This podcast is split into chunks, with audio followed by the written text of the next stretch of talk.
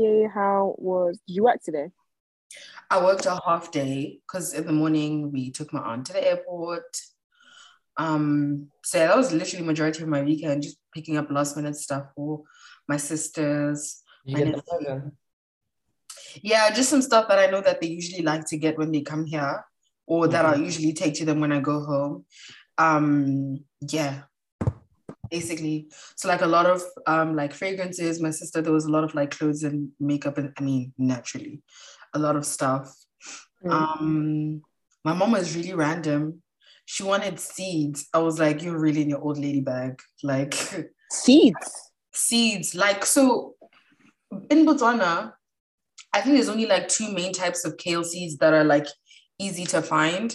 My mom came with this long list of it, and I want this type of kale and this type of kale. There's one like purple leafed kale that I didn't even know existed. And I was like, this is such a mom thing to request seeds. Yeah. So there I was up and down looking for these damn seeds, child. Because some of the Amazon like storefronts had them, but they were going to deliver quite late. Yeah. So, yeah. But yeah, it was fine. I only worked half of the day, but because I worked half of the day, it wasn't really busy. But how was you guys as a Monday start to the weekend? Good. Didn't work today, thank God. Good, that's nice. Do you like just take random days off, or was today just no work? No, I took the day off because I had to, like, you know how you have to use up annual leave for a certain time. So I had 3 days to take up, but I took them all in February. So this was the last of the three. And it just coincidentally happened to be after like quite a busy weekend. So it worked out really well. In your favor. You look gorgeous. That's not an upper. You see why? No, Leo, especially Leo now, sees why I'm always complaining. She be posting like once every quarter. She be private. Don't nobody be seeing shit. I mean, you just gotta keep it low key. Do you know what I mean? No, the real bougie babe. But Leo had a busy weekend. I just know. On brand. What did you get up to, Leo?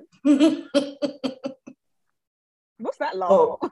So my plan was to stay my ass at home, but my friend decided to let the devil use her to use me, and then she invited me out for cocktails. You had to grab some cards, as my little calls them.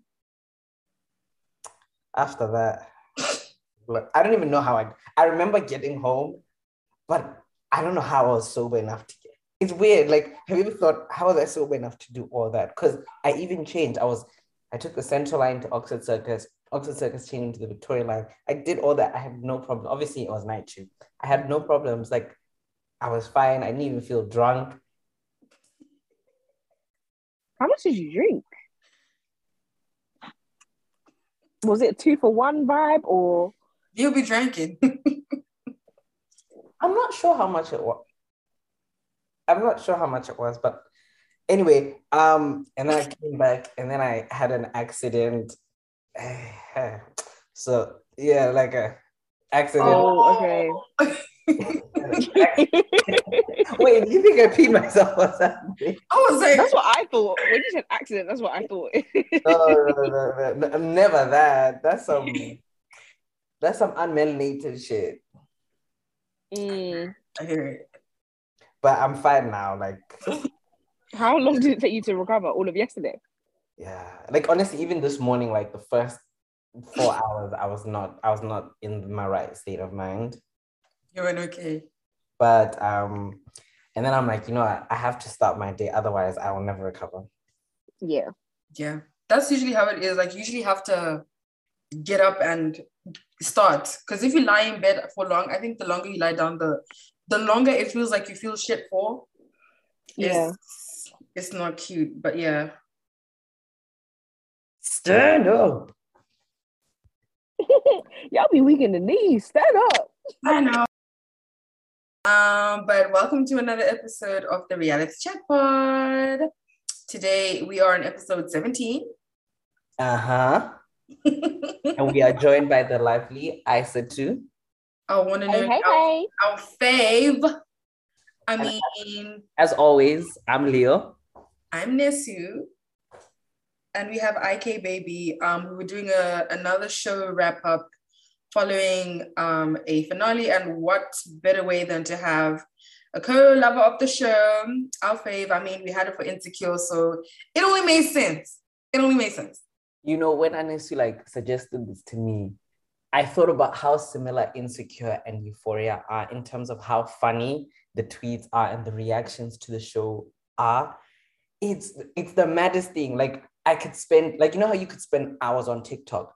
For me, that's reading tweets about Euphoria. Like, I don't even know how I find some of them sometimes. Literally, I just go to certain accounts. There's certain accounts that I've pegged, like, talk about Euphoria a lot, like Americans. And, like, I'll just go through and I'll find each and every single funny tweet about Euphoria. And I'll just be sat there for, like, 2-3 hours laughing at Cassie, basically. Honestly, now, what you tweeted earlier, Nessie, about the Mother Evangelista took me out. That is so funny. Like, Mother Blanca. Mother Blanca. Mother Cow. Lisa. No, guys, you know, sometimes I feel like, so where I live, like, the walls are really, really thick, and you can never really hear, like, your neighbors or anything like that. But there are times I'm like, I'm sure somebody heard me cackle. Like, because the way I laughed. When they said Cal became my house mother. No. You can't tell, like, even when you think about Cal being a house mother, you're like, you know, it makes sense that someone saw the people he was with and was like, it's giving house mother at this point. Even the way, like, they were reacting and, like, responding to, like, the way it looked, it really did look like their house mother or father. I said, ooh, that's funny.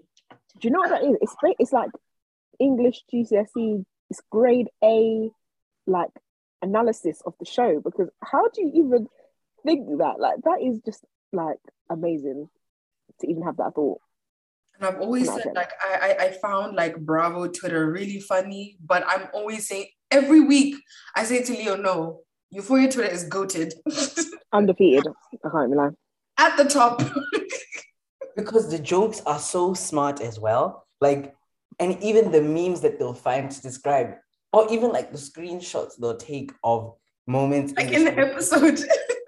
You'd never have thought that, like, this was something you should clock. And even just the level of analysis that they have, like, much like Insecure this last season, I have to go to social media to try to understand what the episode was about sometimes, or little parts, like how that scene where Kat was dancing in the last episode meant she had started doing cam again. Like, to me, it was just, I'm like, oh, aesthetics, because I'm like, that's what this show is. It's a lot about aesthetics, but there's, like, they don't put things that don't mean anything as well. Like, also, you have to think about that as a director or someone who writes a show. You wouldn't put something that doesn't really serve a purpose. I mean, you can argue that Euphoria sometimes loses the plot, but I think for the most part, most scenes that were shown, there's a specific relevance to why we're being shown this thing. Definitely. But yeah, I'm exactly the same as you. Like, sometimes I'll watch the episode, and sometimes I'll have to watch the episode twice just to understand. Yeah. And then like, go on Twitter and be like, okay, like, now I get it. Because some things just go over my head. Like the scene with Nate and his dad, which obviously was explained today in this episode. But after that episode, I was just like, what? And obviously I didn't think it was like literal, but I was just like, wait, like, what is this? What is the implication here? Okay. He's gay. So I went on Twitter. He's gay. Yeah. He's gay. He's gay.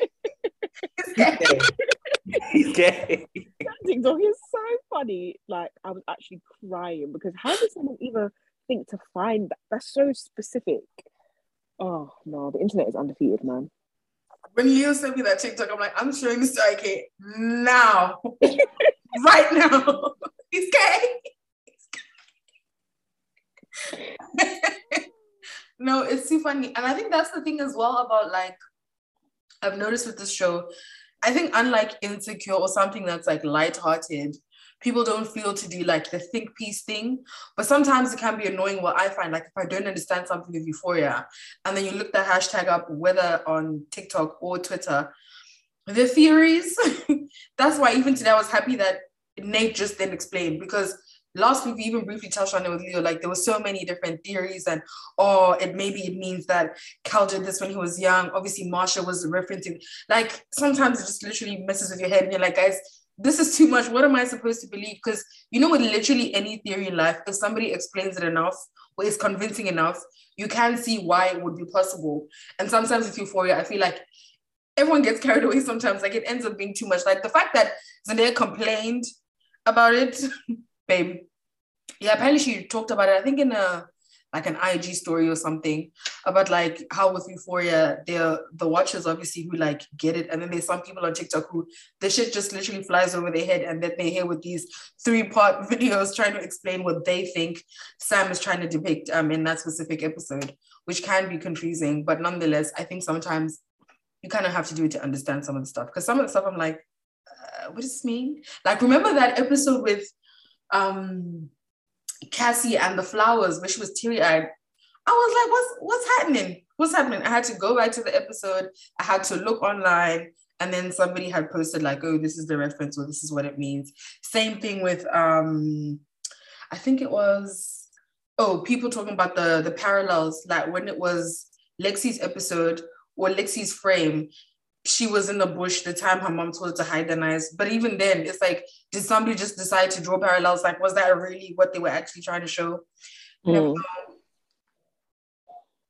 Yeah, what did you guys think about the season finale? Sorry, before that, I was gonna say, the thing about theories with shows, I think to some extent, there was a tweet where someone said it kind of does ruin the show because it makes what you watch and what is actually happening two separate things, which isn't fun. Like, I want what I'm watching is what is happening. Like with Insecure, Tiffany was pregnant. It was Derek's baby. There was never any question about it. Like, it gets annoying if people keep trying to make a show not deeper than it is, but something it's not. So I don't know. I think we should bring back casual watching. Yeah, that's just my thoughts on that. Yeah, I feel like sometimes just watch the show, like all these theories and underlying things that people are trying to pluck from thin air when the writer just did it. Like, it's just surface level. Like, that's just what they did, is like what it is. It doesn't have a deeper meaning or like anything like that. There's no like conspiracy thing. But I feel like if people get on these Reddit forums and Twitter and just start plucking things from thin air, and it's like, girl, just watch the show, enjoy. Absolutely. But to answer your question, I really, really liked that finale. Like, it's to the point where, bar ashtray and Fesco situation, I'm really like, something's about to happen in season 3, because the way it ended was too like, okay, cool. I mean, you know, he snitched on his daddy. This happened with this person. It's like too like, okay, it's fine. And this is Euphoria. One thing about that show, some shit finna pop off. So I have a feeling like season 3 is probably going to start chaotic. I don't know if it's going to be like the return of Laurie, because we're just not going to pretend like Laurie don't exist. I really hope, since, you know, Sam kind of like, he got into the Barbie, and Kat, like most of Kat's scenes were like just basically taken out and the story changed.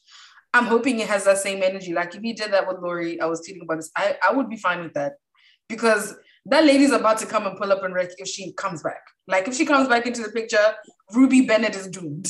It's just so, for me, it's just so, too dark. Like, I don't want us to go down that road. Like, it will not be fun to watch Ruby pimped out. Guys, that is crazy.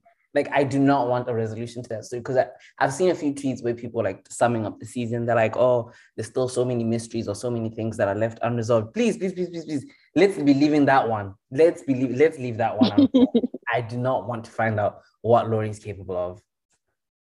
And sorry, to answer your question, I thought it was a really good finale. A couple weeks ago, I saw Zendaya had said she asked Sam if he could like give Rue finally like a positive end to the season. And I'm glad we actually got one. Like, it looks like Rue could actually be, you know, trying to get her life together and be a better person and not do drugs. I feel like we left it with her, I think more especially because it's still her story, we left it in such a positive direction that it was an A-grade finale. Even with all the other stuff that happened with all the other characters, I feel like we got a lot of resolution and we kind of know how things end. Like, we always knew Cassie and Maddie were going to make their way back to each other. It was just a question of how hard she beat her up, basically.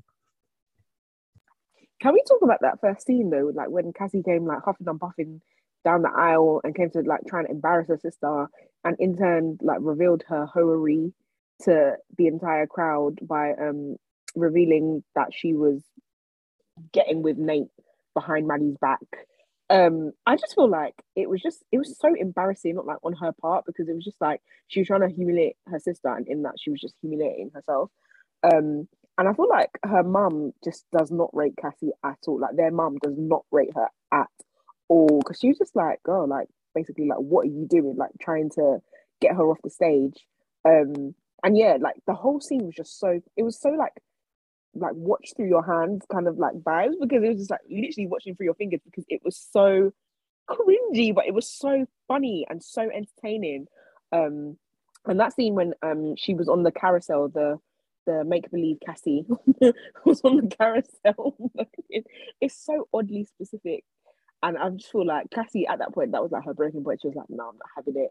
And then obviously boom, the fight happened and she got her ass beat, which is like rightly so, you know. Nah, you see the scene, I'll comment on the other stuff, but the scene with the carousel, I think Lexi was dead wrong for putting that scene in as well. Like, there was absolutely, no one needed to know what happened on the carousel. It was no one's business. Like, I'm not Cassie Hive. I'm not, like, you know me, I'm like, I love my bad vibes people, but Cassie Hive, I want to stay far away from, don't even call my name. I don't want anything to do with those people. Because I've seen every time after Euphoria, if you type Cassie, you see Cassie Hive. So I don't know if there's a hive or we just talk negatively about people who we think have formed a Cassie Hive or what. Sorry. Two things. First of all, I think she may have been dead wrong for putting it in, but I think it was so...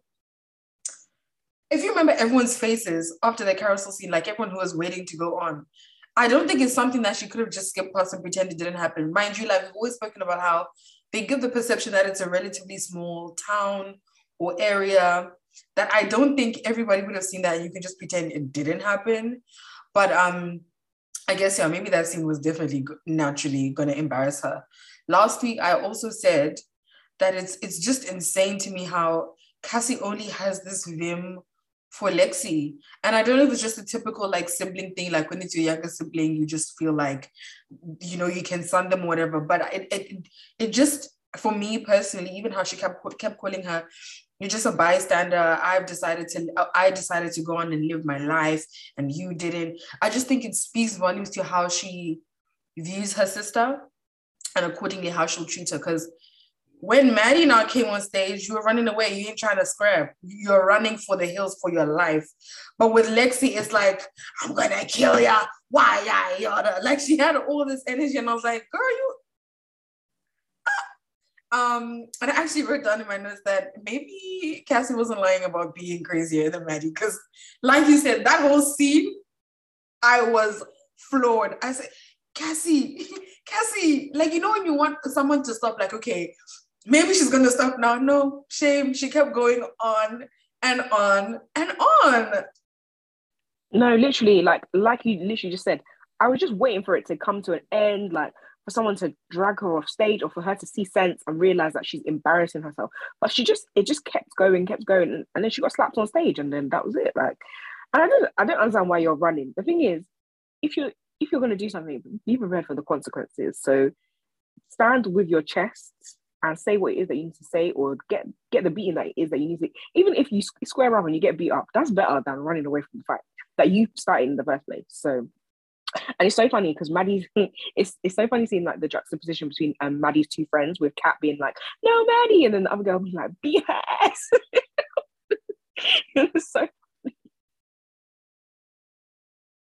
I was gonna say, I don't think I found that scene cringe as well, like at all. Like you said you found it cringe. I said I didn't find it cringe at all, because Cassie has been so shameless, guys. Cassie, you guys haven't you deep how shameless Cassie is? Like, to me, I'm like, yeah, this is who she is. She's a messy bitch who lives for drama, basically. So to watch her get like to watch her singlet get torn like that on stage. And even then, it wasn't, Lexi did do some work, but also she embarrassed herself in the process as well by what she was doing. I wasn't surprised. I'd been waiting all season. Like I tweeted earlier, we've been waiting to see, like, this downward spiral is something that, like, we've been watching, like, from start to finish. It's been low-key beautiful to watch. Like, it's been very well written that Cassie was fine. Before Nate, Cassie was not fine, but she was better than this. And now he's taken her life and just messed up. She's homeless. She looks stupid. Like, she's a fool. She's a clown. Like, so I didn't feel bad for her in any way, shape, or form. But to watch her get her ass beat and then everyone finds out she's a hoe, that was vindication. Like, because Maddie has to beat the bad vibes allegations and she's done it. She's bust case. She's a free woman, and I love to see it. I actually wanted to ask, because you mentioned a little bit ago, Leo, that you always knew that Cassie and Maddie were going to find their way back to each other.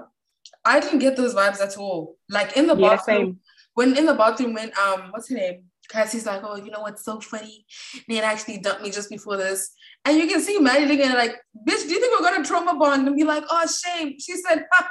This is just the beginning, and she got up and left. I think maybe in Cassie's head, she thought that, okay, well, I did this to you, or, I mean, she keeps obviously swearing up and down that, well, they went together at that time. But I think in her head, she somewhat thought that, okay, now that he's dumped me, maybe we can start afresh, like, I got my L, I did what I did. And Maddie said, this is just the beginning. And you can see in Cassie's, I think, facial expression or her reaction, that she definitely was deluded enough to think it was going to go differently. Maddie said, Yeah, I agree. I feel like her getting beat up or Maddie beating up Cassie was kind of like a closure kind of situation. Like, okay, I finally got my anger out. I've kind of said my piece. You know that I'm angry at you, but me and you are never going to be friends again. Your punishment is knowing that you have to deal with Nate, and now you're taking the brunt of what I had to put up with for all those years, because Nate was literally abusive towards Maddie. Like that scene when he was about to kill her with the gun, or like threatening her, like that is peak abuse. Like, and I'm just like, I'm glad that she's finally escaped his clutches, even though it's come about in a very like shady way through Cassie and Nate getting together. I feel like now she's kind of like finally seen the light, and she's definitely hopefully gonna stay away from him. But question: is season 3 going to be the final season of Euphoria? Because I feel like I saw something that said potentially season 3 will be the end. I had seen initially that season 2 was the final season. I remember Leo and I briefly spoke about that. And then they announced that there's a season 3. So now I don't know. But considering how well it's doing, because Leo was obviously saying it's been doing so well, like their viewership went up, I think something crazy like 200% and something in comparison to season 1. So I mean, if HBO is trying to make money, I highly doubt. Maybe Sam might be like, let me branch off to something else. But I think money-wise,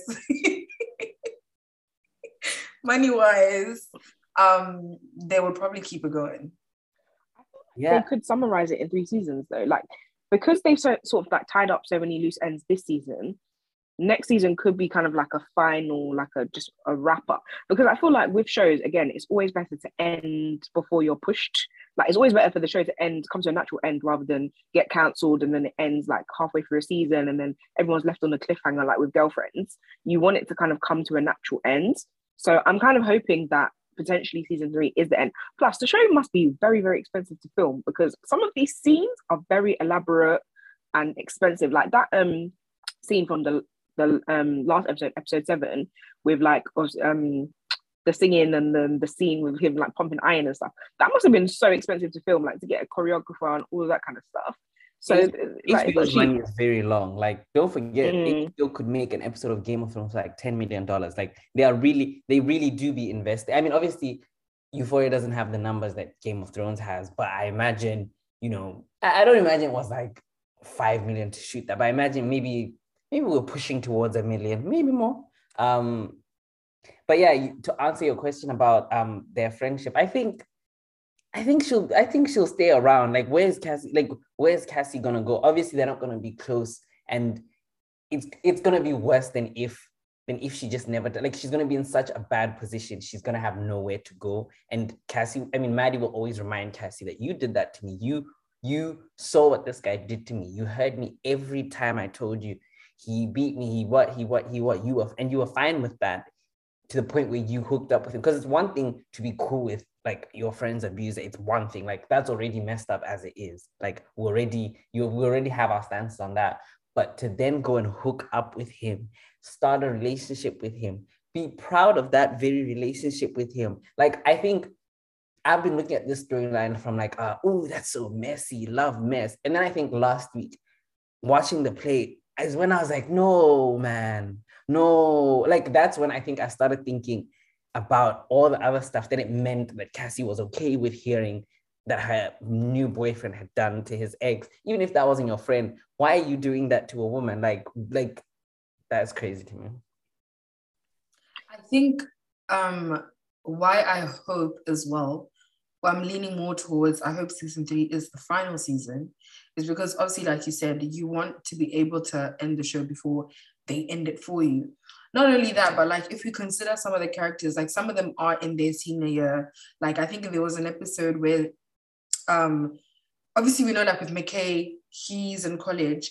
And I think that episode with Maddie and the woman she babysits for, she may have briefly touched on like, already she's 18. I think she's obviously considering whether it's going to uni, college or whatever, or just doing something after high school. It would be a bit, I feel like it would be a bit much for them to continue with these characters not being in high school anymore. I think it will just kind of get to the point where you're dragging it. You know what I mean? And I think that's one thing. We were quite upset about Insecure ending, but I can't imagine what else there would be. Like the story is over, guys. If you keep dragging it on and on and on, it just don't slap. I don't know if you guys have seen like with the game, they did a reboot. The shit's a two-packer ass. Like it's terrible. Even in its last like final seasons before the reboot, it was getting to that point that's like, there's no need to keep this going. So I also do hope that the way season 3 is done is kind of like, okay, wrap the shit up, because they can't be in high school forever and ever and ever. You can't keep, you know, like as much as mess can happen, this, that, and the third can happen. It's like, okay, what else? What next? I think at the most, if there's a continuation, obviously we see it in the dynamics, maybe also because of, remember the lady she babysits for was giving her a different perspective on why she would have done the same thing to her friends at the time. So, I mean, one of her best friends at the time. So maybe that will maybe make Cassie, I mean, Maddie already acknowledged that, okay, that's fucking sad. Like if she did that because she felt that same way, that's fucking sad. But I don't think, maybe be friends again. Maybe just civil, because Kat's the peacemaker trying to be, guys, let's all be friends. We love each other. And then maybe they're civil because they have mutuals, but maybe not just besties again at most. Because for me, to come back from everything that's happened and just, okay, let's bury the hatchet. You know, you have issues. It would just be a bit much for me. Like this is a little unrealistic. I don't, or maybe not unrealistic. It would just be a bit much for me. Yeah, I agree. Something that I like just picked up on whilst watching the episode was the sort of like change in dynamic between Rue and Lexi, because obviously when they were younger they were like best friends, and then when Rue started doing the drugs, honey, they sort of like grew apart and weren't hanging out together as much, and then Lexi became kind of like a bit of a loner and an outsider in terms of like that group, in terms of Rue, Cassie, Maddie, etc. So it's like nice now. It's almost like nice now that the plays sort of brought them back together as best friends. So it'll be nice to see that dynamic sort of develop in the next season, hopefully, especially because Lexi's obviously going to be going through a lot when she finds out that, you know, Fezco, he going to jail. BLP holding it down. You know, like, he's going to be seeing him from the other side of the glass because he is not getting out anytime soon. So it'll be interesting to see how Rue potentially supports Lexi in that, in the same way, you know, Lexi supported Rue through her like drug rehabilitation and stuff. Yeah, I was gonna say about if it was the last season, I think it would make sense like for the character of Ashtray if they like told him, oh, like we're gonna kill you off because season 3 is the last season anyway, and we're trying to free everybody up to get other bags, because like now you see Alexa's in like Balenciaga, they're all modeling and shit.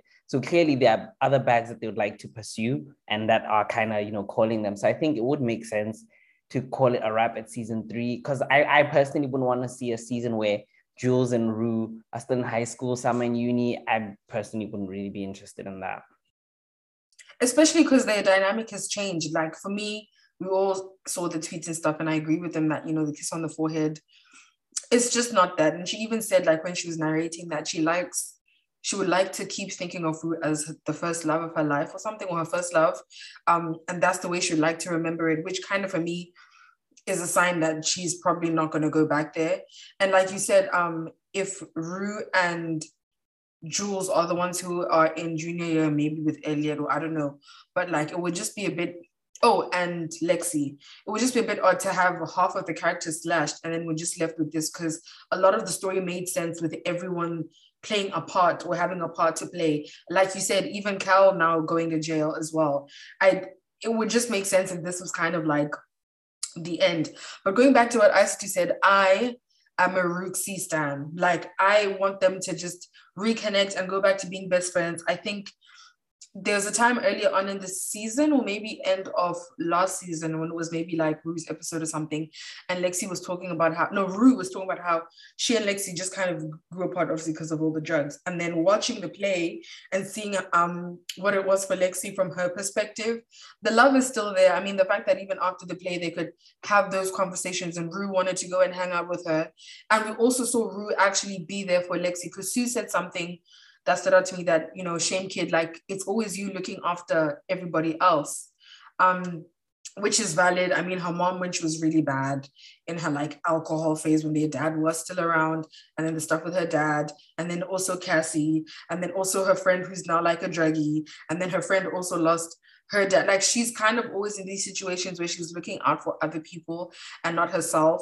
And it was so nice to see Rue just being a really good friend to her again, and somebody actually being there to comfort her while she, you know, wanted to cry as well. Even just the affirmation that Rue gave her, that I really loved your play. I think Lexi needed to hear that. Given everything beforehand, the conversation she had with Fesco, like, what if it goes left?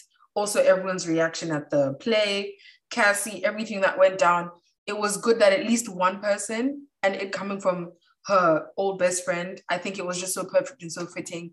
So yeah, I really hope they reconnect. Even last week when I saw the scene of them sitting on the roof in the play, I was like, yeah, it would be really nice to see Rue and Lexi reconnect. So I was standing all of the moments. I was like, I hope this is the beginning of them, you know, friends.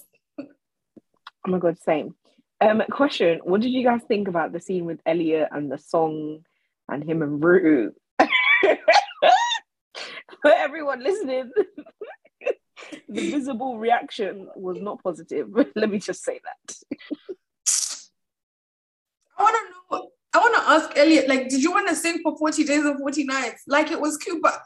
Guys, he sang. And, you know, I was watching him like, okay, this is maybe the last verse again. I said, okay. Again. And then he has the song's not finished. He had the nerve to say, oh, I'm still working on it. That tweet that had all that had Kat, Maddie, and I think Cassie or somebody else. And they're like, what do you mean you're still working on it? Like, hello, that was a full song. That was a full song. Leo just sent this tweet where somebody was watching like on HBO and they just were pressing the 15 seconds fast forward, just next, because no one wanted to see that shit. What? No, honestly, the song just kept going. It was like a good 3 minutes. And then at the end, he had the audacity to, as you said, to say, I'm still working on it. What is it that you're still working? You gave us a whole full length track. I even thought it was just going to be like a little, like maybe like a 4-bar kind of thing, like a quick, but he just kept going. The song was nice though, I liked it. The song was really beautiful, but it's just the fact that he didn't stop. Also, part of me is still like, fuck him, because you know what you and Jules did and you're still coming with this, do you think we can still be friends? And you're singing this song. It's like, the snitching thing is not the only thing you did, Elliot. It's just that Rue doesn't know, but it's just pissing me off that he's basically trying to act like that never happened. Like he's, you know, I'm not expecting him to come and like self-snitch, but like to also just come and be like, I wrote this song for you. Do you still think that we could maybe be friends? Huh? No way. But don't you hate like when someone does you dirty or just violates, and then it's like, oh yeah, but I don't, you know, we can still be friends. No, I don't want to be around you ever. At all. Ridiculous. I personally hated the song. I mean, I like the song, but I hated the scene. It wasn't necessary. I don't like Elliot. I need him gone. Honestly, I was going into the season finale hoping he was the one who's going to die. I think the only good part to that scene was Rue. Like what she was saying, how basically she doesn't often have the opportunity to be the one in the position to forgive other people. And I think we spoke about this when, it was when Ali forgave her after she called. And I was saying to Leo how I think you can tell that she's not used to being forgiven or people expressing that they forgive her. And obviously she's always expressed how she feels like she doesn't deserve any kindness or she doesn't deserve good things because she's a bad person. So even that was the only thing. I think they could have cut out the song. They could have had the conversation. She had her little chances to be like, yeah, I forgave you. It was important. And then she got the hell up out of there. For Elliot to give us a 3-minute ensemble, I didn't need that shit. Sam could have kept it. Yeah, I'm hoping that his screen time next season just decreases, especially if like Rue isn't really chatting to him or Jules, then there's no real reason for either of them to really be on our screens, to be honest. At all. Elliot is the worst idea they've ever come up with. Like, just let the girls be lesbians. Like, we don't care. We really don't care. And it's the fact that even the actual actors themselves also didn't find it, like, useful. Like, that article where Hunter was like, even she was like, why? So I can just imagine how annoying it must be as, that, like, the act in that situation. Like, you really didn't find this pointless. And the person as well just has to be an annoying character. Like, get this guy up out of here, please. But yeah, hopefully you know more of Elliot, please. Mm. Okay, do you guys want to do like a scene by scene type of situation? No, you just want to speak about things at random? Yeah. I will say Faye is real. Oh, sorry. I just wanted to say what we haven't spoken about is that scene, but it seems like you were going to lead us into that. Yeah, into that whole situation. I actually thought Faye was going to go outside. I'm not going to lie. Like, she's still a bitch ass. Like, she could have said something a few episodes ago when the guy came to you. That's why I'm saying she doesn't deserve. She's not getting any props from me. It's Black History Month. I'm not doing that. I'm not doing that mess. Nope. She didn't do anything. At the end of the day, she could have warned them long ago. Look at Astra is crazy. Astra is freaking crazy. If she had said something, that wouldn't have happened, but she didn't. And now look. And the funny thing with Faye, all season long, I've been confused. Like sometimes don't you ever get the vibe that Faye likes Fez? Because there was a time when she saw Lexi and Fez together, she seemed kind of jealous to me. So I was like, huh? And then something else was happening. Like, oh no, they're just friends. And then that happened this episode. And I'm like, do you like him? I really am confused by what they're trying there. I also find it quite interesting how sometimes she seems really ditzy and dumb, then other times like she's awake. So it's like, is it the drugs? Like what is your character supposed to be? Like, it's a bit confusing. No, but it's very confusing. Yeah, I agree with that as well because, like you said, like sometimes she comes across as just stupid, like you're an idiot, and then other times she does stuff that shows that she has somewhat of a brain, and it's just like, okay, pick a side, which one is it? Exactly. And it's a shame that, you know, our favorite AT had to go out the way he did, because I think by now everyone, especially within that household, should know that that boy does not ask questions. He's very much like Leo tweeted, ask later, act now, ask later. So for her to have been a little bit careless, knowing how reactive he is, and just not said anything, even if she like made him like aware that, okay, we can try and finesse it this way so that he doesn't know that we're onto him, but we need to act, or just saying something from the beginning. Do you know what I mean? Now in that situation, look how it went. And obviously Ashtray is so stubborn and hard-headed as well that he was like, I need to look out for my brother. And there was this whole back and forth, which also comes back to the scene of, I mean, the comment about budget that ICT made, that when I was seeing like the toilet chamber thing breaking and this, I was like, what's happening? Nah, can I just say something? Maybe it's because that's more expensive. No, I think it's because when I watch shows, for the most part, when I watch TV shows, a lot of the things I watch are quite lighthearted, and even the things that are considered drama. Like the most dramatic thing I probably watched was Scandal. Like I don't be watching shit. I don't watch Game of Thrones. So for me, like when I think about like TV shows and there being like a budget, I was mind blown. I was like, well, shit. Y'all just not used to HBO shows, baby. They got money over here. We balling over here. HBO, like they no budget. The beat is not for budget, boo. Like, stop playing with my sister. Like HBO, I think maybe that's the difference. I'm used to HBO shows. Like HBO will splash out for the girls, like material girls. I was gonna say on the point, I know you weren't finished, but I was gonna say on the point about Ashtray, I think, guys, the actor's getting too old to realistically still play a 12-year-old. Because if what they're saying is true and season 3 is coming out in 2024, he's gonna be 17 playing a 12-year-old. Like it will not work. He's clearly having growth spurts. Like you can see he does not look the same. So I think from a writing point of view, I'm glad the way they did it made sense. Like how he died. And it wasn't just Ashtray died. Like it was like, oh no, he actually did. He fucked up, like he like the story from, because even from the beginning of the scene, you can kind of track how they got to this point. It's not just like the feds bust in one day and we didn't know why they bust in. So I think I'm proud of them for that. Because you know, Sam be letting these storylines drop, child. Like one thing about him, ask Kat, she'll tell you, he will drop your storyline like a hot potato. Oh my God, you did not need to know the shade. You ain't had to do that. Like, at all. But can I just say, obviously, R.I.P. to Ashtray, you know, he was a real one. He literally went out swinging, went out fighting, exactly like Miss Cleo from Set It Off. He literally said, I'm not going down without a fight. And, I mean, he went down, but, you know, he fought. And I just think it was so interesting how the start of the season sort of documented the relationship between Ashtray and Fezco and how, obviously, they came to be brothers and stuff. And how they first met, I saw this on Twitter actually, how they first met in that hallway, and obviously his untimely passing was in that same hallway. So it was kind of like nice to see, not nice, but it was interesting to see that sort of like, I don't know, like that moment.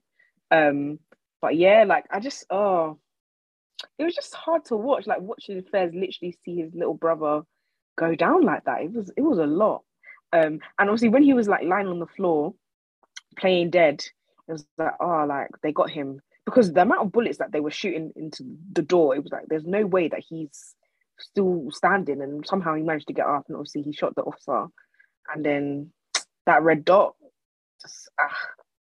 just to see the look in Fezco's eyes, it's like, oh, it's like the life just left his eyes. It was really sad, man. Can I just say, I now know that if there's ever a shootout for whatever reason, sit in the bathtub. Like, I don't know when I'm gonna use this information, but my ass is gonna be sat. If I'm sat in the bathtub, no, it's because of Euphoria. And they say you're not gonna get shot. Just in the bathtub, they can't get you. I was gonna say about their meeting. I don't know if you've seen. There was once a theory that Ashtray is the third Jacob's brother who went missing. And I was about to say, that just shows you how stupid some of these theories have been. Ridiculous. And like, because it's like, it's clear. I mean, it's not clear who Ashtray's parents are, but it's clear that she was like irresponsible and then the grandmother had to take him in, and that they're not actually related, but they've grown up as brothers. But it was nice to see that we were introduced to how they met, but we didn't know that we were getting further context to, you know, what was going to go down. But it was sad. It's sad to see that that's why we got that extra context, and how they wrote the stuff with Fez's grandma. Like, it just shows that Sam can write well for people who aren't Rue. He just basically chooses not to. He said, I don't feel like it. No, I agree. That if there's one theory that annoyed me, it was definitely that he's the third Jacob's brother.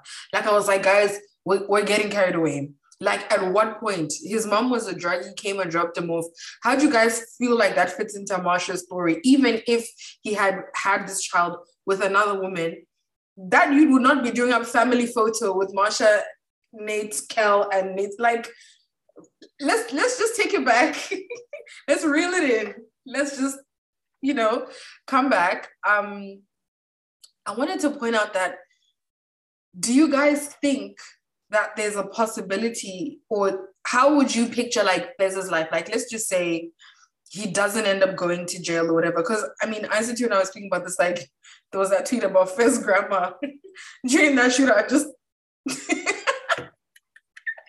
you know, like, what's gonna happen? Okay, they'll put her in a home and stuff, but it's like, what's life gonna be like? Do you know what I mean? Y'all did wrong for that. No, but it was just, it was so random because obviously everyone was in the house. There was bare action, like shooting, people on the floor, things flying, and then all of a sudden you just see they just pan to the scene of the grandma. But also, like, you don't even. I wasn't even thinking about her because obviously she hasn't really been relevant to this show, apart from that first episode when they did the backstory, and obviously season one when she obviously she's incapacitated due to her illness and stuff. But it was just so random because I literally was not thinking about her at all, and then they just decided to pander the poor old lady. Like, but I definitely think she's gonna be put into some sort of home because what else can they like do with her really? Yeah, there's nothing that they can do with her, but it's really sad. I'm just like, I hope somehow they can write it in a way that I don't want Lexi to just be doing up, you know, conjugal visits or whatever. Like, that's dead. But I also don't want, like, I feel like that was something that was really nice for Lexi. Like, apart from Our Life, she now finally had something that, like, somebody who made her feel like you're normal, or they think, or they matter about your, no, that they think about your feelings and that your feelings matter to them.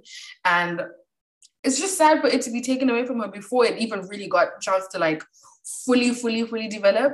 I like that they gave us a lot more fixing content, like all the things that we would have felt like we didn't see, but obviously it was happening behind the scenes.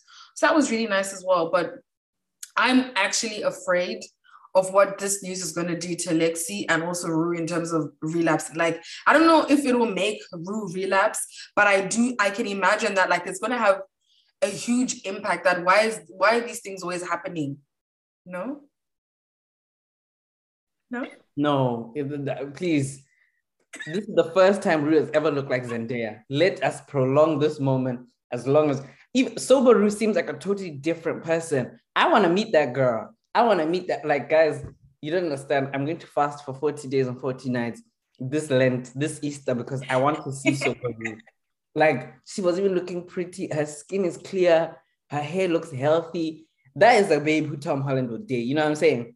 No, not that other girl from the other season. But I was gonna say, the thing about Lexi, I feel like as Lexi's kind of transitioned from being a B character to kind of like a more important character in the show, her drama has to as well. So she's now in a position that all the other characters have been in. Like, before that nothing ever really happened to Lexi that was like main character energy. But now, what did her dad, girl, please. But now, like, you don't even try with me. But now that this has happened, I feel like, you know, as a prison wife, I don't know, who knows, maybe she'll be the one to take care of Fesco's grandmother. You know, she's going to be the dutiful daughter-in-law.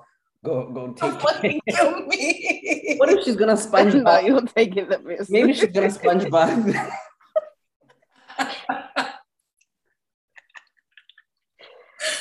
Get out. Where's the grandma gonna stay? In her and Cassie's room? Like, she's gonna stay at Cassie's. Cassie's homeless, don't forget. So she's gonna move into the Howard house. She's gonna sleep in Cassie's bed. Yeah, she's gonna sleep in Cassie's bed. Like, guys, are we deep in Cassie's homeless? Cassie, that's her problem.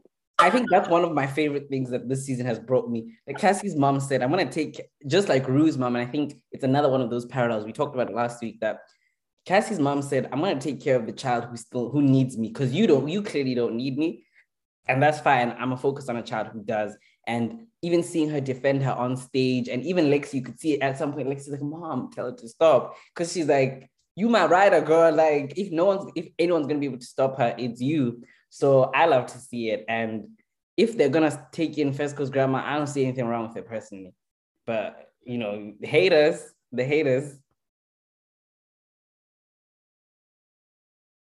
What did you guys think about Nate snitching? I didn't expect it, you know. Just because of like last couple of episodes when, you know, obviously he wanted to protect his dad's business or his dad's image because obviously it affects him, his brother and his mum. So I literally never would have thought that he wouldn't have exposed what Cal was doing.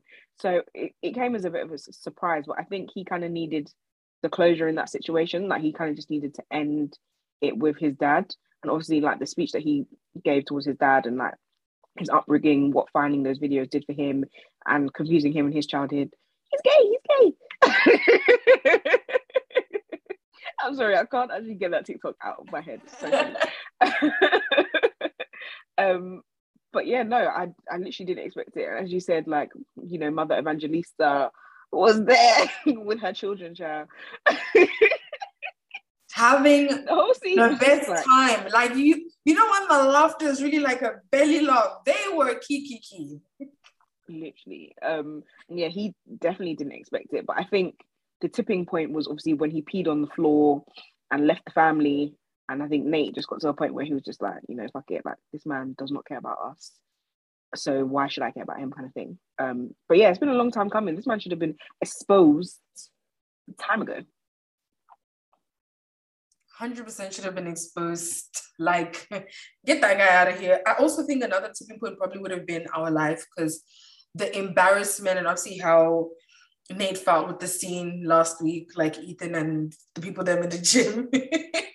I think you could just see the rage, the embarrassment, all of that stuff in his face. And I think for him, that was just a tipping point, which obviously he would have then been projecting on Cassie, like, oh, this is your little sister, you should have known, all that jazz. And I think for him, because I mean, when we saw him driving down, he was loading the gun and he was drinking. I just felt like, you know, when something is just like, fuck it, like it's now or never.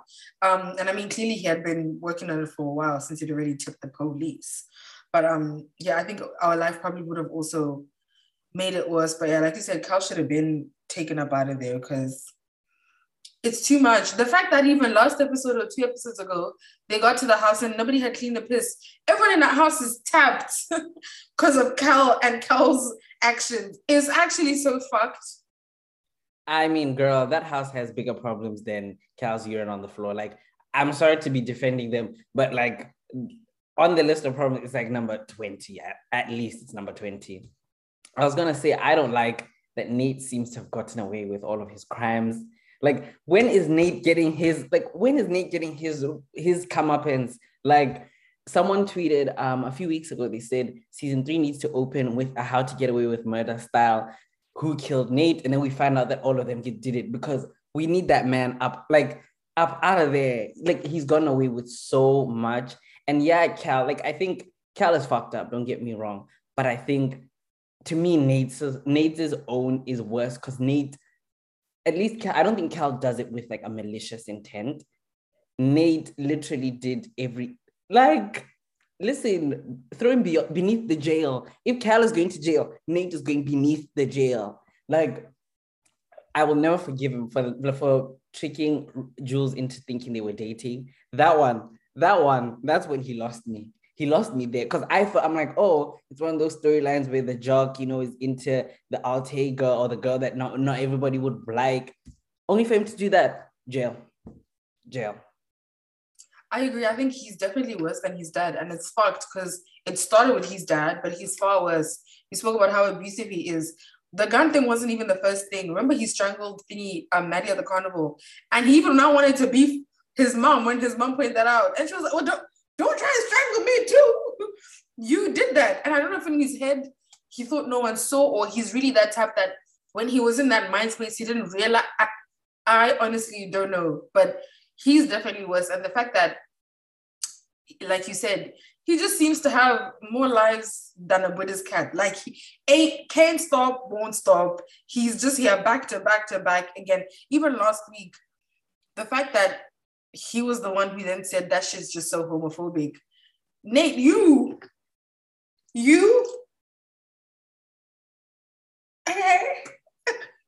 I said, surely that is not you talking. Like, surely.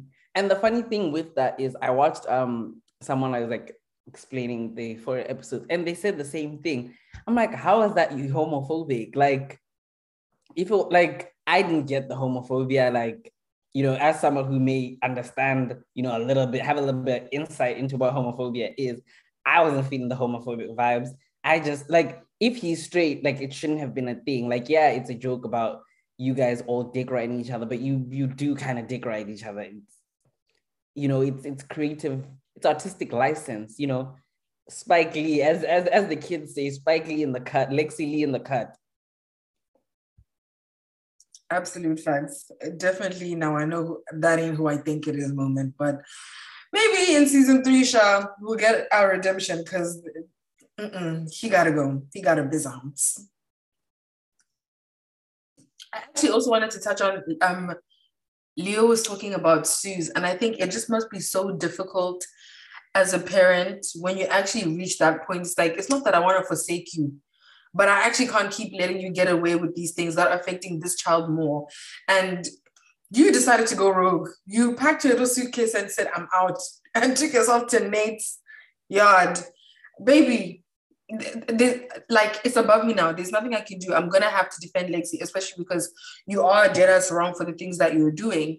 But I can just imagine it being so hard as a parent that you don't want the one child to feel alone. But I mean, I'll do the best I can with what I got. Okay, and unfortunately, in that moment, it's not gonna work in Cassie's favor. So that was crazy. And I think for me, why I also found that scene cringe, just to go back to that scene, is the fact that now it's like you want to scrap your mom as well. And the crowd is now booing you.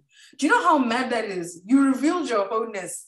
You wanted to fight your sister. You now want to fight your mom. Now the crowd is booing you. Lame, corny, boo, tomato, tomato, I'm throwing tomatoes. She must be embarrassed. That crowd, they could not have picked a better crowd. You see that lady who was there asking questions? That would have, personally, that would have been me going, so wait, who did she fuck? Why? Like, why did she do that? Why did she do that? Like, because now it was like, you're in the play and you're getting spoilers. It's like, you're getting spoilers as to what happened. And Lex even had to go, it's not in the play. I wouldn't put that in the play. I mean, in Cassie's defense, I'll say, girl, you don't put everything else in the play. Like you could have, you could have. You might as well. You might as well put this in. Everybody calls me a hoe. Because that's the vibe we're getting right now, ain't it? Now that crowd really got to wind down, basically, for free, before the end of the play. Even another guy who was like, is this a part of the play? Like, that's racist. No, the adibs were perfect. Do you know what it is with Cassie? Cassie is an example of delusion. She is just so delusional. I don't know. It's delusional to the point where she's dumb. Like, she just doesn't think things through. There's no logic or reasoning with her. She just acts based off of emotion and stupidity, which is her problem. And like, back to your point about their mum. Like, I guess when you have a child like that, there's only so much you can do.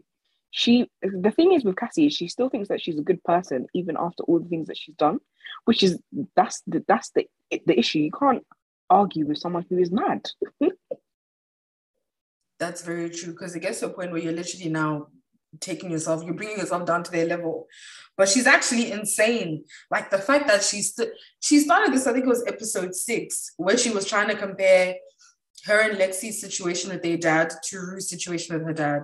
Then today again, she had the cheek to say to Lexi, oh, I'm sorry, I thought there were women being killed in Afghanistan. So do you think that makes you an angel? Like, she was like, no, I actually wanted to fight her for Lexi. Like, how she's a horrible person. Like, remember when I was saying to Leo that the way they were depicting Cassie, there must be obviously a lot more in the way she treats Lexi, like behind closed doors, like with the boob thing, and how she kept being like, no, they're done.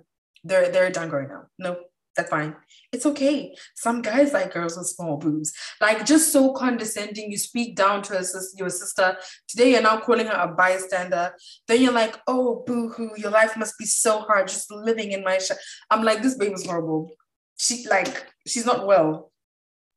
Because especially when you think about that situation and how Kelsey could have been much kinder in how she talked about, oh, like, yeah, we're siblings, but we're not going to develop the same way. Like, we're not going to be the same person. Like, don't expect to have big boobs. She could have been so much kinder if she decided not to. And I think I want to give Sue's, whatever her name is, her props for when she defended Rue and said, Rue is a good girl.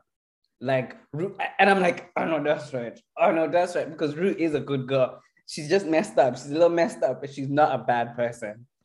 Rue's just troubled. That's the difference. Whereas Cassie is genuinely just not a nice person. And I think a lot of Cassie's self-worth comes from her desirability to other people. Like, she feels better about herself when, like, she's desirable to other people. Like, that's what gets her going, kind of thing. Not she needs to be exercised. No, do you know what it is for your own mother to say, she needs an exorcism? Like, her mom looked at her, she was like, she's so far gone. There was a TikTok, I sent it to Anisu, and it was saying that it was kind of like analyzing Cassie and Maddie's relationship.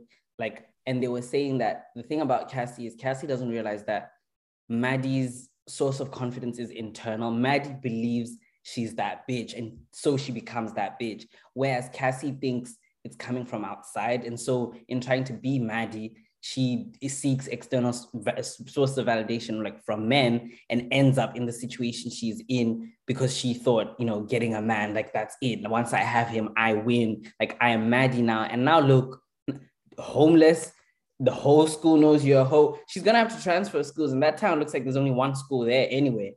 So she's going to have to be homeschooled. Look at Ashtray and Besco, slow asses. So clearly homeschool is an option in the town. So, yeah. It's looking bleak for my sister. Like, maybe Clearing. I hope Clearing is open in their town, because maybe she can come in as grandma's carer, perhaps, you know. Perhaps. She can take on that role and responsibility. She can give grandma the sponge bath. Yeah.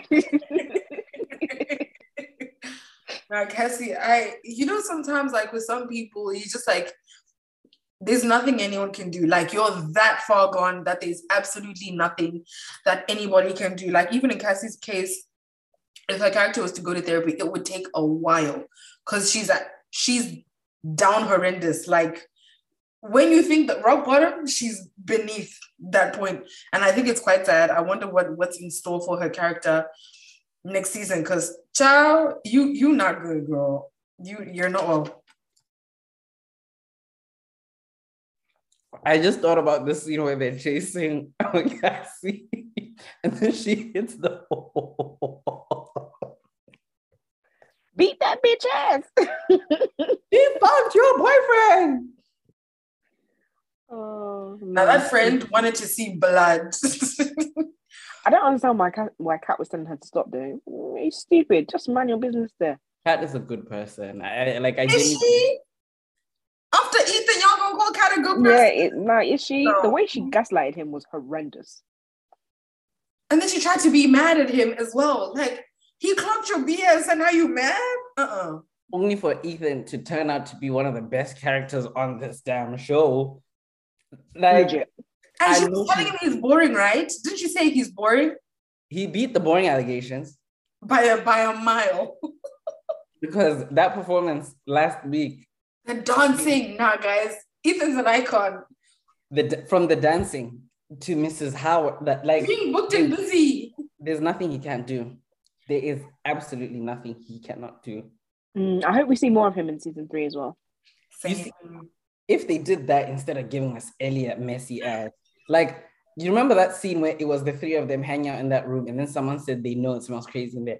I'm sick of that. I am so sick of those 3 and drugs. Like, I'm so sick of them. Give me Ethan. If you want to give me a man, give me Ethan. It's fine. Like, I want to see what does he get up to. Even, I also would like to see more from the dark-skinned girl who's like... Bobby. I think her name was Bobby, yeah. I know her name. She seems like a lovely girl. Like, even the way she like got Lexi out of her funk, she seems like just like such a sweetheart. I would be down for that. Give me that. I don't want to ever hear from Laurie again. Oh, give me that. Like, please, Sam, forget that storyline. If you're listening, forget that fucking storyline. I want to hear it. Facts. He can actually just take that. He can keep that shit to himself, please, sir. But you know, what I really liked about Our Life, and I think again, maybe it's because Rue's the main character, but like, I love that it made Rue sit there and be like, you actually made me not hate myself for the way I am. Like, a lot of fucked up shit happened, you know? I mean, I'm bound to be a little bit like, just a little bit messed up, just a tad. And I love the fact that for once, she actually didn't hate herself for being an addict. Like, it started as, you know, a coping mechanism. And I remember last week, one thing that really humanized, I think, addiction was last week when Lexi was narrating and she said, I realized that it gave her a comfort that I could never give her. And I think that's a lot of people's harsh realities. Like, say what you want to say about somebody having to obviously, you know, take any sort of substance and abuse it, but anyway, take any substance and like abuse it, but like it's not nice, but it's nice that it kind of sheds light to people that, bro, this person just didn't wake up and feel like I'm about to pull up and wreck and cause all this havoc and chaos in everyone's lives, including my own. So I absolutely love that. But I also couldn't help but the scene where it was obviously like Lexi and the hugs, whether it was her hugging Rue's mom or Cassie or her mom, it actually made me realize that Lexi's actually like been through a lot, like from the tumultuous relationship, like with her dad, then having to experience like your best friend's dad passing away and then seeing the effect it has on your best friend. Then your best friend is in the hospital and unconscious because they're OD'd. Like, that's a lot for a 15, 16-year-old. Like, if that was happening even to an adult now, it would be like, whoa, this is a lot. So imagine at that age, for somebody to go through that. Like, I even wrote in my notes, like, I'm surprised that she's not the one taking drugs too, because the shit is wild. Like, she's actually been through so much. And I think last week we were speaking about how she's a background sort of character or person. So hopefully, I mean, and I can imagine in these students' eyes, the same way people are like Lexi blends into the background where she's a bystander, it just sheds a little bit more light to why she is the way she is. And so, do you know what I mean? Like, it's not just like, oh, there's that weird girl that's quiet. Like, okay, like people will now see that she's actually been through a lot and these are the things that are running in her mind. That's why she's maybe like got this high functioning anxiety and she doesn't want to speak and she really is in her head a lot. Like, she spoke about how when she did the drugs, it was just a bit much for her because it made it worse. So hopefully that also sheds light to other people like, okay, this is why Lexi's the way she is. And it was nice. Rue, this one rooting for Rootsy. Like, the way Rue started, like, the Lexi, and then everyone, I was like, Rue, I'm here for Sober Rue. You was on to something. Sober Rue, fave. Yeah, Sober Rue, she just looks clean. Like, this whole time, she's been looking dirty, stale, musty. Like you said, Leo, like, you know that picture of the three of them, her, Elliot, and Jules in the room. You just know that room was smelling nasty. Like, because they all look like they smell, but for different reasons. Like, not even like a BO smell, just like stale. I can't even explain it. Musty. Just musty. The topic of addiction is funny because if you look at Rue's addicted to drugs, but Suze is also an alcoholic. Like, yes, she's a functioning alcoholic, but no one is really addressing the elephant in the room. Like, obviously, yeah, she's had a hard life with things that have happened to her with Cassie and Lexi's dad, but at the end of the day, she's an alcoholic. She has a substance problem, but she was the one talking about Rue doesn't look good at all. Girl, your hair, I've never seen your hair. Like, you look unkempt. Like, every time you see her, she looks unkempt. So she wants to talk about someone not looking good at all. Let's, baby, the call is coming from inside the house. That is factual. I remember I think it was maybe that episode where Cassie was crying while throwing up. When I even said, even just the fact that Suze is like giving these kids alcohol, like fine, some of them, I mean, are like 17, 18, but it's like when you actually think about responsible parenting, you shouldn't be doing that. And she was just like, yeah, but then, you know, when you tell your parents, because I think it's different if maybe some people's parents had let them have like a sip of wine here or there, or like, you know, it was a special occasion. Yeah, you probably should be doing that, but whatever. Not like you're buying bottles, like, oh, it's your birthday, bottles on me, let's go. That's a little like concerning. But I also think she just happens to be self-aware. Like, remember last week when we were speaking about how a lot of the people that were shown in this play, it wasn't even like people got a positive edit or whatever. People are just kind of more self-aware to know that this is how I am. So she was screaming for Ethan. I don't think she was vexed, because that's me also. It's a child, like a play my daughter wrote, like, at the end of the day, am I going to fall down and die? Like, I'm not. It's a play. But I think she's aware. But yeah, definitely crazy that she would say something don't look too good, because, man, your hair. She gives me, I'm not a regular mom, I'm a cool mom vibes.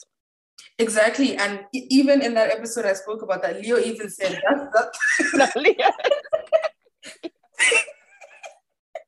Leo even highlighted, like, that's what comes with trying to be like a cool mom. Because sometimes when, I mean, we've seen people talk about, like, when your kids go through something and sometimes you feel a little bit of guilt, some parents can overcompensate in other ways because you feel bad that, you know, these kids have now gone through this, whether it's, I mean, and the thing is, I don't know if it's early this season or late last season, I spoke about how she cheated on the dad because she, whatever happened, and then he ended up leaving, and then the alcoholic tendency and stuff. And maybe she might just feel like, this is on me, or maybe if I hadn't done this, there wouldn't be all this domino effect.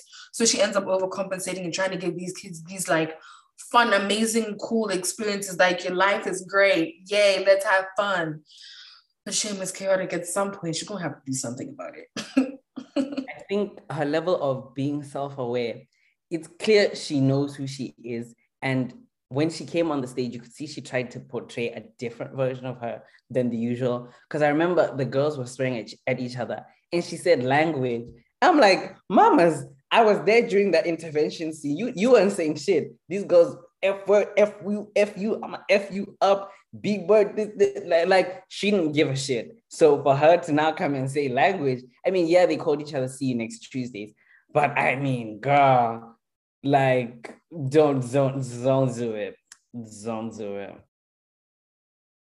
Yeah, it was interesting. And like, even like you said, trying to, on the note of trying to portray a different side, you could see that she was kind of embarrassed with what was happening with Lexi and Cassie and Cassie's spiral, where she kept insisting that, oh, this is a part of the play. Like, no, it's a part of the play. My daughter's a genius, isn't she?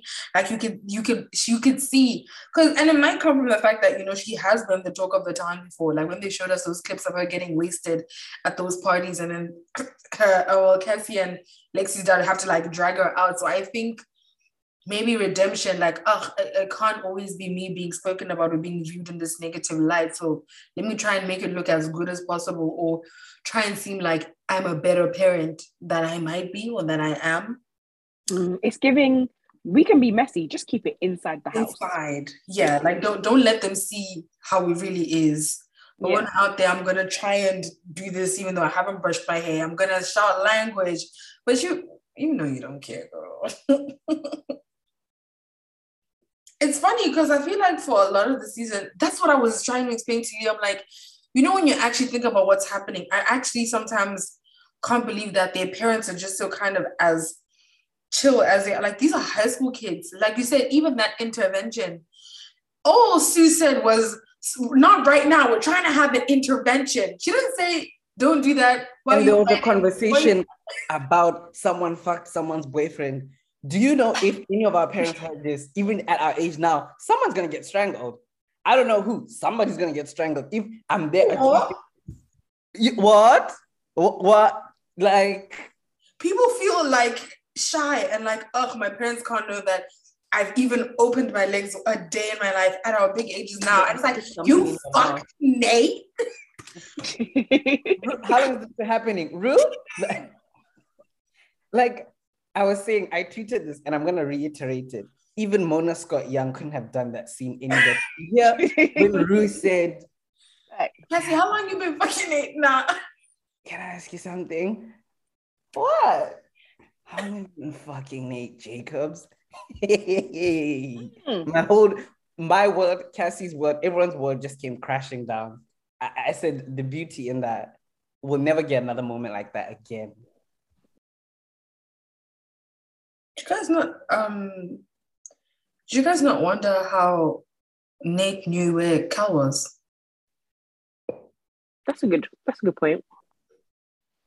I was gonna make a joke, never mind. What are you gonna say? No, made the joke. Someone said he was hanging out with Twitter gays, and I'm like, one of them probably tweeted with him, like.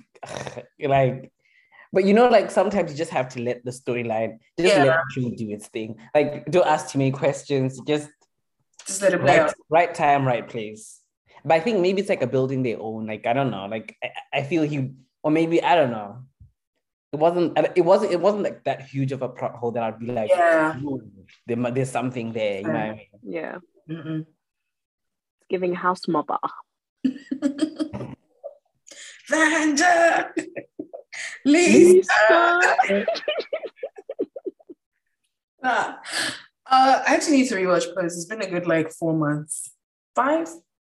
4 or 5. I was thinking about rewatching something. Currently rewatching Scandal. Yeah, the other day I actually posted something on the story. I'm like, is that Manny's voice? Scandal, really? Gerald. not Scandal. No, I actually need to. I rewatch Scandal every year, so I'm due a rewatch as well. Yeah, I'm definitely gonna miss Euphoria. For us, Euphoria Mondays. Yeah. It's very rare the TL comes together to do one thing, and I feel like there's very few shows that we've done that with. Like they do it with Love is Blind, but now. Euphoria, just up there with Insecure, 100% deserves its things. And the funny thing is, we're not scared to drag the people who write these shows for some reason. We're always dragging them. For people who hate the writers of Euphoria, it's funny how every week we're still there. Viewership is up 200%. Literally, I was looking at the numbers. I think Euphoria season 1 was 500, 600,000. Season 2 has always top 2 million. So it's what change was it that the Cassie, the Cassie Maddie thing? I think that really it did. I stood up I was like, oh, am I missing something? I was like, oh, that's when for me I'm like, you know, maybe I should take Euphoria a lot more seriously. That's when Anessa and I started talking, saying maybe we should do Euphoria as well. I agree. I think with shows there's always not always, but I think a lot of the time, they're maybe defining moments in a show that make other people that weren't viewers before wake up. It didn't actually work on me, but I know with Game of Thrones, a lot of people always talk about how after the Red Wedding, and everyone was talking about the Red Wedding. A lot of people okay, shit, maybe we should watch Game of Thrones. Still ain't work on me because I cannot make it past episode 2 or 3. Of season 1. So there's that. But with Insecure, I think when more people started Team Issa, Lawrence Hyde, this, that, and the third, then more people okay, oop, bloop, there's Miss. She fucked her ex in the studio. More people maybe would have started paying more attention rather than maybe the core Issa Rae fans or people who used to Awkward Black Girl and stuff like that. And I don't think Euphoria is any different because season 1, I literally was there's some show that Zendaya's on called Euphoria and whatever. I didn't bat an eyelid. This time around, I think it was when I started just seeing tweets about how Euphoria is coming back. And then it might have been episode 1 or something. And I was okay, maybe we should watch it because everywhere I looked, Euphoria, Cassie, Jules, this, I was okay, maybe we should watch. But no regrets. I'm happy I did watch that. And I'm starting to get a little bit like that with Succession. I don't know what the defining moment would have been, but the way I see people speak about Succession, I'm maybe I should. Maybe I should pay attention. Maybe I should get into it. So, yeah, I think Succession is another HBO show, and it is really, really good. It's really well written. The acting, the satire in it, especially the first season, it's filmed in a way that The Office is filmed with the camera angle, so vlog style-y which adds to the humor and the effect of the show. So I would highly recommend. There's only, what, 3 seasons, I believe? So relatively short, but it's just so funny and smartly written. So definitely recommend. Especially if like you're a fan of like, not dark comedy, but like kind of that kind of like, think the Office is like really, but The Office isn't like the best way to describe it, but think The Office where like a character looks into the camera and goes, what the fuck? Like visibly, like they have a lot of those moments where they're like, what are you talking about? So if that's like your vibe, that kind of like, it looks like it's satire or a parody, but it's actually someone's life, like then you'll enjoy Succession. Okay, you guys have sold me on that. I'm definitely going to get into it as well. I have a question. Oh, sorry. What were you going to say? Go ahead. I was going to ask something totally. Do you guys think this is the end for Jules and Rue? I mean, not what you want. Like, take away what you want. I know I don't want them together, but do you think this is the end for them? I don't think they will completely like cut each other off or like stop communication. I don't know if they'll necessarily be in a relationship and be on that level, but I feel like they might end up sort of getting back to being friends to an extent, which I don't necessarily want, but I feel like the writers could do that for the next season. I actually don't think so. I know like with shows, people like, just like in real life, people can change their minds. So even though she like just kissed her and just kind of walked off, I think in that moment we all knew like, okay, she seems to be done, but it could have been a for now thing. But even the way like that scene was narrated by Rue, how she was saying like, that's how I would like to remember it. Like it made it seem like she's done. Like that's how I'm always gonna want to remember it rather than all these other things that happened. I also always spoke about the fact that the relationship was quite toxic in the sense that it just felt like there was a lot of codependency on both sides. I think Rue gave Jules a lot of the validation and people-pleasing kink or whatever you want to call it. Like she enjoyed getting that validation. And like Rue dragged her. You love feeling loved or you love to be loved or whatever. So that kind of fed into that. I think also with Rue, we saw how at some point she, like Jules was her crutch in, like in terms of her staying sober. And I don't think that's healthy. Even if Rue's on this path now, I think just so much has happened that I wouldn't just want her to kind of reattach and see it in that way, or see the friendship in that way. Also, I think Jules as a person needs to heal so much. Like there's a lot happening. And I just think they're just better off not being in each other's lives like that. Like you said, I don't think they're going to completely like, that's a stranger. But you saw the way maybe they had a couple of glances, exchanged a few glances in the audience. The way Rue looked back at Elliot and they had like the little head nod thing, maybe that will kind of be the same thing that Rue and Jules have. Because I mean, at the end of the day, I think they're like sophomores or juniors or something. So they still have a long way to go until they finish high school. So I don't imagine the way it ended didn't seem as hostile to the point where it's like, I will never speak to you again. But I definitely think Rue is choosing herself and she just knows that, you know what, this might not be the best thing for me. In the same way, apart from Elliot just being annoying, I also hope for the same reason Rue doesn't like consider becoming friends with him again. I mean, he's already still on drugs. He doesn't want to stop. And as much as somebody may be sober and on their own journey, there are also just certain things that don't necessarily help your journey or make it easier in terms of trying to avoid relapse. And so for those reasons, I just hope they don't become friends again because there's no need. Yeah. Yeah, I agree. I don't think there's any benefit that comes from them being in each other's lives. Like even as friends personally, like, Rue kind of read Jules when she said, you are just a black hole. I think what you take and you never give. And if you think about how Jules would withhold affection like in season 1 and how it made her uncomfortable being with Rue, like she's just never been that girl for her, and I've never seen it for her. I don't think they're a good match. I think Rue loved the idea of Jules, but not the reality of who Jules is and what, you know, she's been through and what Jules's stuff with her mom and drugs meant when it came to Rue and her own decision to do drugs. I think it's very mature as well. I hope, you know, she takes, like, I don't think I could make a decision like that where I'm like 100% cutting someone off and wanting to remember. Like, it's very profound of her to say she wants to remember, I want to remember you as a good person and as being this thing that you might not really be, because it means she has some foresight that what I think I know about you is probably wrong, but I don't want to change that. I want to keep it that way. Let's keep it cute.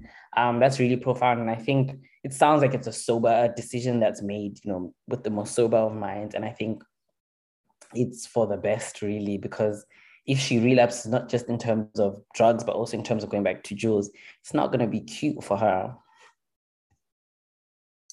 I agree. I agree. You hit the nail on the head.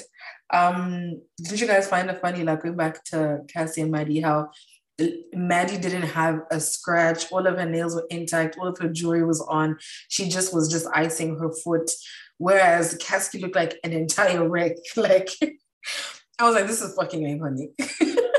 And Cassie's not about that life, like, at all. Oh, at all. That's why when she wants to pipe up for Lexi, I'm like, leave Lexi alone. Leave that girl alone. You know, yeah, because she knows Lexi's not about to pop off back. Like, she's quite timid. She's quite mild-mannered. Like, she's not gonna be the aggressor. So Cassie knows what she can get away with Lexi. Whereas with Maddie, like, it's a whole other beast. And also, God don't like ugly. So God wasn't gonna let that happen. He wasn't gonna let that slide. He has Cassie's number, and he said, not tonight. No. Not at all. On Rue and Lexi, by the way, did you guys find it really, like, beautiful, for lack of a better word, that Rue kind of, like, the conversation she had with Lexi pertaining to her dad, saying, you know, I may not know this for sure, but I can imagine. And she was obviously speaking, and I think it coming from Rue obviously would have even been kind of maybe easier for Lexi to take in, like, okay, this is someone who's actually been through addiction. And Rue was like, you know, I obviously don't know for certain, but I can imagine. He probably wakes up every day trying to be better. Like, he probably wants to be better, but it's getting yourself out of that situation. I mean, you have a disease, you're trying to get out that pit. That's not easy. And I just think it was probably nice to hear. Not that it fit. Like she even said, I'm not really sure that might make you feel better, but I'm just putting it out there. And I think it was really nice that it came from Rue, because I think, you know, sometimes when people say, like, Rue even spoke about how when people tell you, oh, it happened for a reason, or like this the random shit that people be telling you when you're going through, when something happens. But the fact that it's coming from somebody who's obviously lived, like someone who's lived that experience, I think it probably would have meant a lot more to Lexi. And obviously, I mean, we saw her break down, but, like, yeah, that's just another thing. I'm like, Rue, Lexi, friends.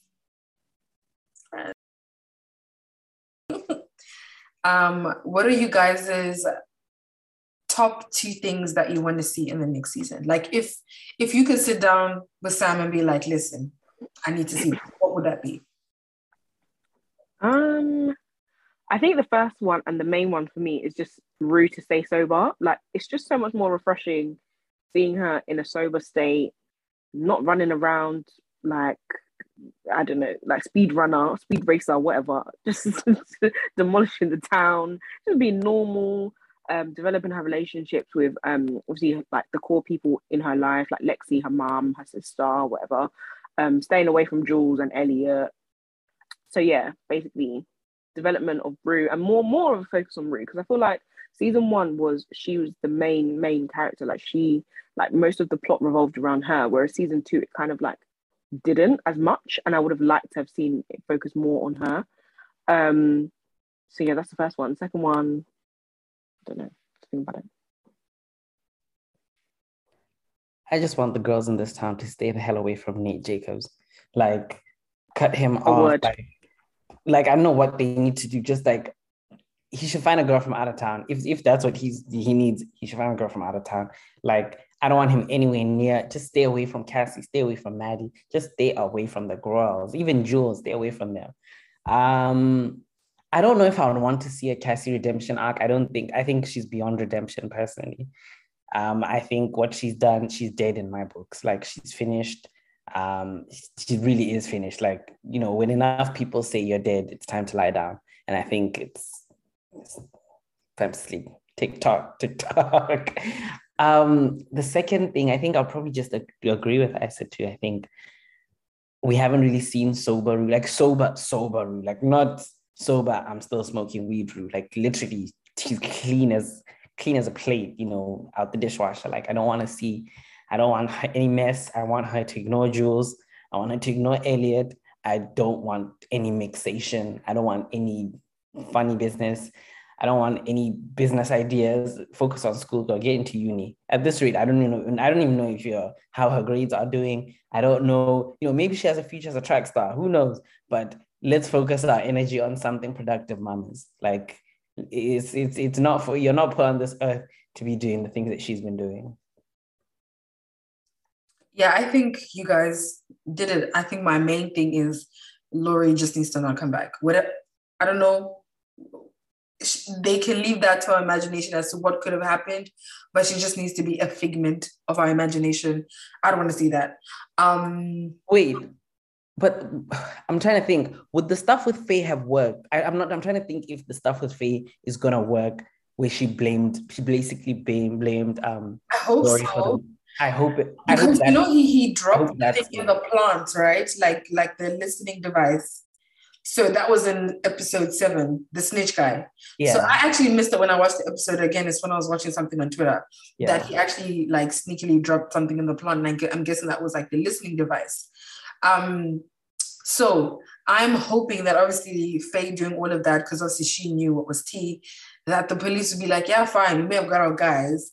But she definitely said that Faye's the one who sells drugs in your apartment, and then they'll know that we also have to go raid that joint up. May they free the people them that are in the locked up room. Laurie and her situation just needs to go down. But even if they literally never tell us about how she got bust, she just needs to not come back and not affect Drew, because it would just suck, like you said, for it to go down that really dark path. And now when Drew's even sober, I mean, even if she wasn't sober, we just don't need to see that, because we've all kind of spoken about how, especially season 1 in comparison to season 2 was just far, like it was so dark, like it was so heavy that I just wouldn't want to see it go down that route again. So that's probably my main thing. Like, please, for the love of God, may that story just die. It's a bit cliche, but like, I like Soberu and I want Soberu to stay. I just wonder how they're going to be able to write it in a way that's not like dead or dull. I think it's refreshing obviously now because you've seen where Rue was before, but I just wonder, like, in terms of 8 solid episodes of a Euphoria season, how is that going to look with Rue being sober throughout the entire 8 episodes? Like, I kind of wonder what that would look like, but obviously we just have to hope that they manage to do it. I definitely don't want to see her like relapse down a really dark path, you know, like I don't want it to get dark, but I also don't want it like for it to not be Euphoria. Yeah. So that's probably what I think. I don't know if you know this, but in the original pilot for Euphoria, Nate was meant to die. At the end of the first episode, Nate was meant to die. So clearly it's been in their head. So I'm saying they're going to need something dramatic to get Jules, Rue, and all these people in the same room. And I think something like that would, like, maybe the day before he's due to go to college or whatever, they find Nate dead or something. And it's like, ooh, you know, clearly, like, I want something, you know, dramatic, but also where Rue can stay sober as well. Like, it's not fun. It's not fun watching her struggle with addiction. So yeah, I mean, I don't know how they write it. I mean, I trust Sam. What? What do you mean they don't know about Jules and Nate? They don't know about Jules and Nate. So maybe like the other characters, yeah. Yeah, like, so maybe something dramatic like that. I wonder if there's a point of killing Nate off in season 3. It would be nice if he just went away and never came back. But like, no, that's not enough for me. Sorry. No, but the only reason I say that is if they kill him off, I can't imagine anyone being vexed but Cassie. Like, I think we'll be so like, okay, that really? How do you actually keep that in the story? Cassie's probably the only one that's going to be throwing up a crying. Well, I think like, off the back of this season finale, there might be fallout from obviously him snitching on his dad to the police. Jules. So obviously and that's Jules as probably well going to come up. It's going to be asked what happened between you and... Exactly. Oh, so that's probably everything. And poor Jules destroyed. No, guys, this is actually bad because Jules thinks she destroyed the CD. And I remember Leo was saying, I think it was last week, like the one thing about like tapes a lot of the time, there's never just one copy. Never one copy. Yeah. Oh, my God. So it's gonna come back. Yeah. Because I was saying, my point was basically that yeah, it would be nice if that was the only copy, but at the end of the day, this is a TV show. Obviously, he took a copy, and it's gonna come out because aside from the circle, not everybody knows what happened. So there's gonna be that fallout as well. I mean, plus we need to find out where Cassie's been living, and I don't. She homeless, yo. No, it's actually pretty clearly that she's homeless. Because I even wonder, like, what's funny? I think the funniest thing for me is she's homeless by choice. She wasn't kicked out the house. She said, I'm moving in with my man and there's nothing y'all can tell me. He just pulled up outside. What's your talking about? My man. Your man is super jail. He's going to take me to Aruba, Italy, Paris. Where? He left you for dead. And it's crazy because when Rue went to see Lexi, it was after the play. So where was Cassie? Like, where is she? She's roaming the streets. No, I can't wait. Hopefully it's not 2024, but if it is, I understand. You know, I've been trying to find the source of this 2024 date because I've seen accounts. It started as a joke, I think, because somebody said, no, Euphoria, we're probably going to get the next season in 2024. But also Tom Holland wants to have babies, so there's that. Who knows what Zendaya's timetable is looking like? Child. But even like with this season, because I think it was this season episode 5 was a really hectic one, wasn't it? Oh, the Running Man one, yeah. Yes, and I think they said that episode obviously was so heavy. It took 5 months to shoot. Yeah. But even the New Year's party, I think they said it took a month to film. Yeah, I didn't realize how long it takes to film shows. I thought it was like a day. Like in my head, I'm like, oh, can't you do it in a day? But I think with this particular one, it's going to take longer because even with after episode 5, that's when she had to put out a statement. That's when she posted the picture with her and Hunter, like the love in between the takes and stuff like that. Like, because I naturally, it's a lot. I mean, it may not be your lived experience, but just having to embody that character and then the intensity and then the shouting. And then if you have to do many takes, it's going to take you a while. So I would like to think that this season, because it wasn't as dark as season 1, maybe season 1 would have taken longer to film. But regardless, I mean, if there are going to be any more heavy scenes as well in season 3, which, like I said, it's Euphoria at the end of the day. It may not necessarily be about Rue's relapse, but there's bound to be something that's a little dark, a little heavy. So that being said, it's bound to take long to film, to be honest. I remember thinking I was thinking about how as an actor, you're asked questions like, about your character's frame of mind. And I'm like, I could never be an actor because you guys will ask me and I'll say, this is my 9 to 5. Like after this, I'm going to hang out with my friends and do hood rat shit. Like I'm really not thinking about this person. So imagine if you're in a role like Rue's or like Nate's and they ask you, oh, so like, what's the thought process behind this? Baby, I got to eat. Like, listen, I'm an expensive person to take care of. Like, and you know, I got to make money somehow. Like, so to think that this is a person who you have to put your mind, well, according to people, you have to put your own thoughts into them and like kind of think about their motivations and why they're acting the way they're acting. I mean, like imagine being what's her name, Sydney Sweeney, and having to describe why your character is crazy. Like, no. I think that's probably the thing about acting though. Like they always speak about how, you know, people, they live for it. Like they become one with the character, as they say. So they probably feel like they can put the best performance if they feel like, okay, what would this character do? What would I do if I were this character? Like, pretend to be that character. So I don't know how they do it. Like you said, I think maybe it's because we don't care for it. Like, we're not passionate about it. I can't imagine, like, become one with Rue Bennett. Like, how? But also, that's why I'm not an actor. So yeah, kudos to them. But yeah, hopefully, ultimately, it just doesn't take too long, because I really enjoyed the season. That's it. Same here. I think they somehow topped season one.